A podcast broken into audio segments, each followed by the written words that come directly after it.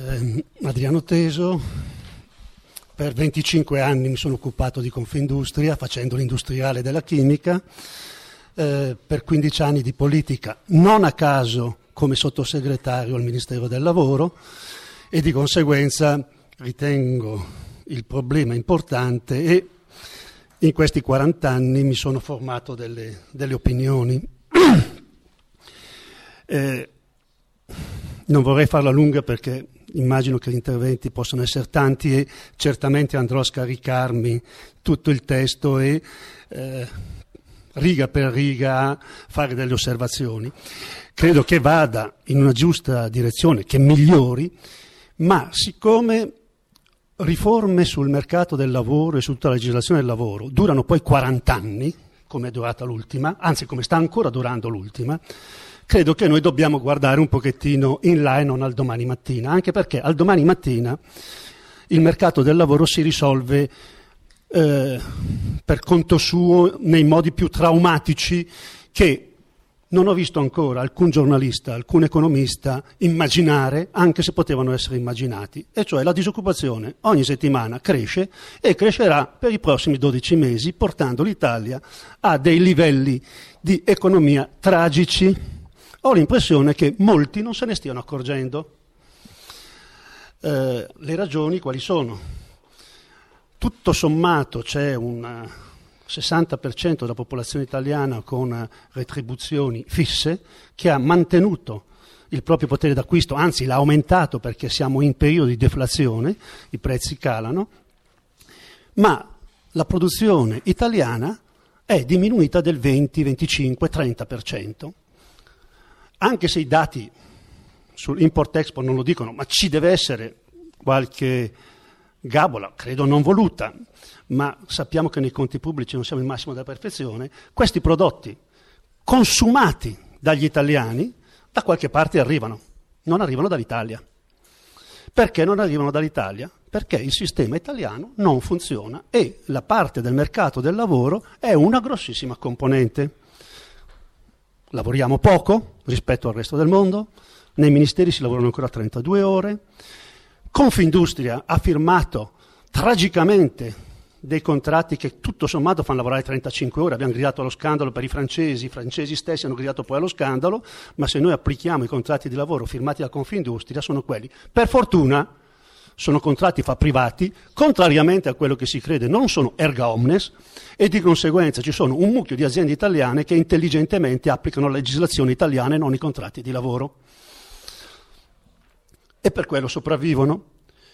Sul mercato del lavoro queste rigidità portano, ci sono in giro studi, eh, credo che siano abbastanza facili da reperire, che dicono che ci sono oltre un 20% di occupati che non producono valore aggiunto larga misura nella pubblica amministrazione, molto però nell'industria privata, non poco nelle professioni e per rispondere a una parte della tua domanda sul perché non va avanti, beh, eh, nella sola Roma o nella sola Milano, per non dire Roma, abbiamo più avvocati che in tutta la Francia. Una qualche ragione ci sarà, fra i quali ci sono anche i consulenti del lavoro. Eh, in Italia abbiamo tre membri del collegio sindacale, in Francia c'è un commissario Comte e, e, così via. Ci sono delle rendite in Italia eh, che pesano sul sistema, che pesano sulle aziende. Le aziende, per quanto io le conosco, sono mediamente, malgrado la dimensione, abbastanza produttive orarie, hanno qualità di prodotti, hanno produttività interna, ma su di loro pesa tutto il sistema Italia che non funziona. Giusto per farvi un esempio, eh, le mie vernici mi costa di più spedirle in Sicilia che a Hong Kong tramite Hamburgo, perché i porti, perché le ferrovie, perché tutta una serie di... Potrebbe essere un'idea, forse costa qualcosa di più e comunque devono comunque arrivare in Sicilia. Eh, perché Confindustria no? Ma in Confindustria fino all'altro giorno, e io sono stato zittito più volte nel corso dei decenni, non si poteva parlare di pressione fiscale. Perché? Boh, la risposta che mi viene semplice è perché a qualcuno che dirigeva il vapore forse non conveniva parlare di pressione fiscale perché le tasse le pagava poco. eh, sul, sul mercato e sui contratti di lavoro, a chi conviene? Abbiamo la popolazione sindacale dei lavoratori, italiana, più grande di tutta quella degli Stati Uniti. Abbiamo un sistema confindustriale, sindacato del, eh, delle aziende, da solo più grande di tutto quello degli Stati Uniti. Eh, per gli avvocati ho già detto, eh, poi abbiamo la magistratura. Quante cause di lavoro ci sono in Italia rispetto ad esempio alla Francia? Eh, giusto per capire un'azienda di circa 1500 persone con aziende eh, in Francia, in Germania, in Spagna, e quindi mh, i confronti li faccio.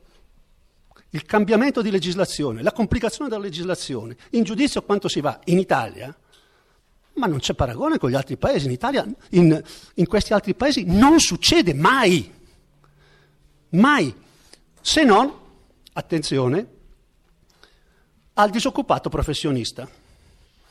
Quando il, l'assegno di disoccupazione è troppo lauto, io me ne sono accorto dopo un po' di anni, venivano da me dei collaboratori, anche decorosamente capaci, perlomeno quantomeno nei primi sei mesi di lavoro, che dicevano, ma lei mi licenzi, se tu vuoi andartene, dimettiti. Eh no.